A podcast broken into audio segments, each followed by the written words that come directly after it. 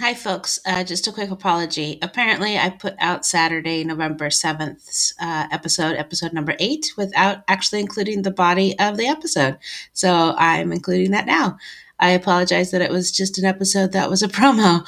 Um, I'm not, still not super uh, adept at podcasting, but hey, that's uh, it's a fairly democratic platform that we all get to screw up on. So thank you very much for your generosity. Bye.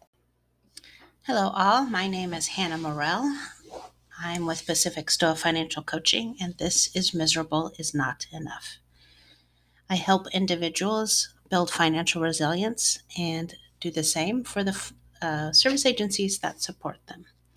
So, last time uh, I taught you the $1 bill, the $5 bill game. If you haven't listened to that episode, please go back and listen to episode seven. Um, and I think I touched on a little bit. I want to drill down on a little bit more is one little aspect of the $5 bill game that I see pop up from time to time. But first, I'd like to tell you a story. And so, this is the story um, from Homer. So, this is going all the way back to the Iliad and the Odyssey. And it's about Odysseus um, wanting to listen to the sirens. So they were on a part of their journey where they would have to go by the island with the sirens. And the sirens, of course, are these uh, two monsters that make themselves appear to be um, beautiful women. And they sing a lovely song, which encourages the sailors to dash themselves against the rock. So, um, sirens aren't actually the important part of the story, the way I read it. So, Odysseus still wants to hear the sirens. He wants to know what the, it sounds like, but he can't do that um, without killing himself.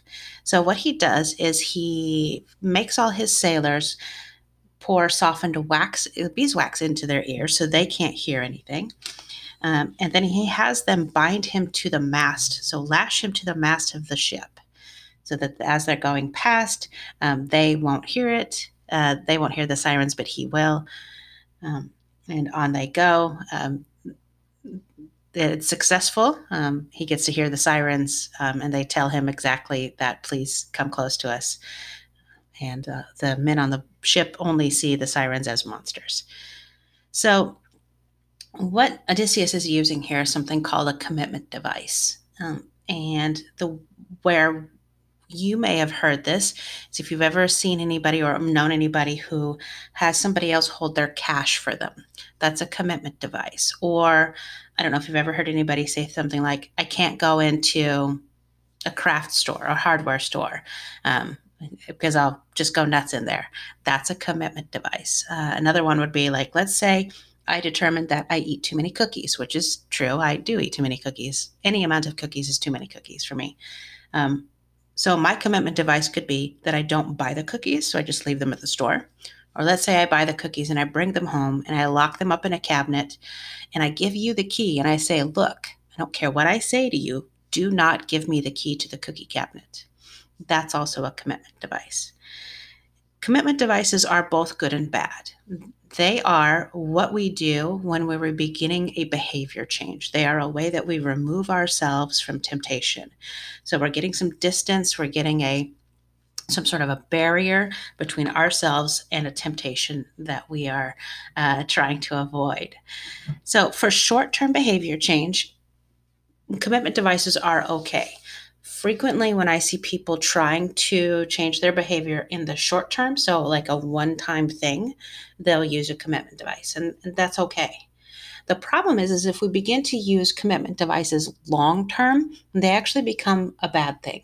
Because what a commitment device is doing is it's reinforcing to ourselves over and over and over again that I cannot be trusted. So if I could trust myself with cookies, then I could just leave a box sitting on the counter, right? And I wouldn't have a problem.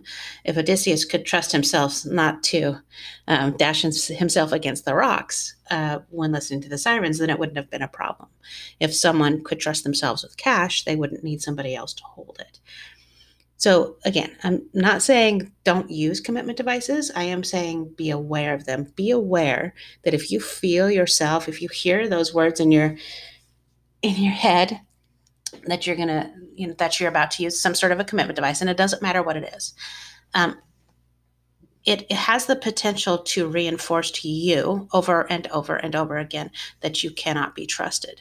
And if you can't trust yourself, long term change becomes pretty near impossible.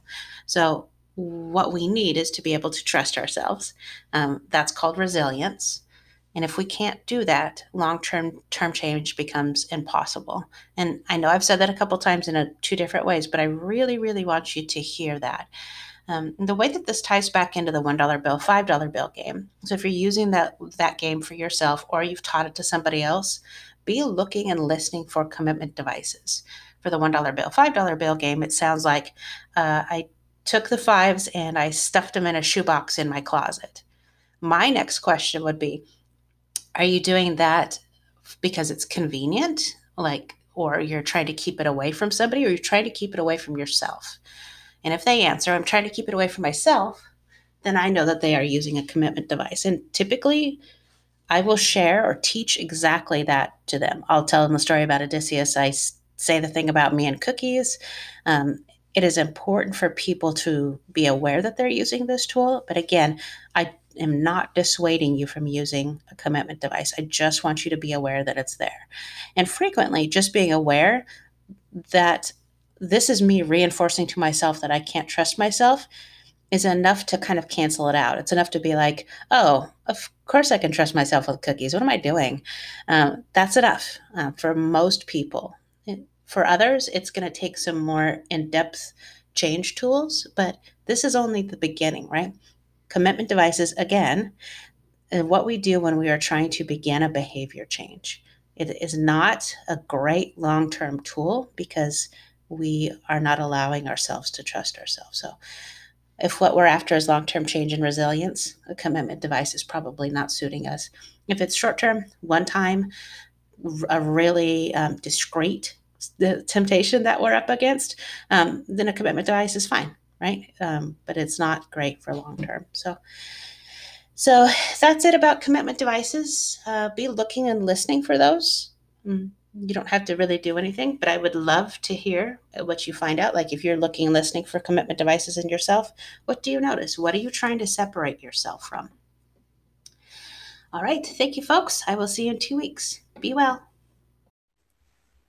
The tools, concepts, strategies, and processes covered in this curriculum, coaching, and podcast are meant to be used for your personal development and or in the partnership with the tools that you are already using in the service of your community if you are considering seeking compensation of, or contracts using this financial coaching curriculum. Please reach out to Pacific STOA for more information on the Financial Wellness Coach Certificate and exclusive licensing.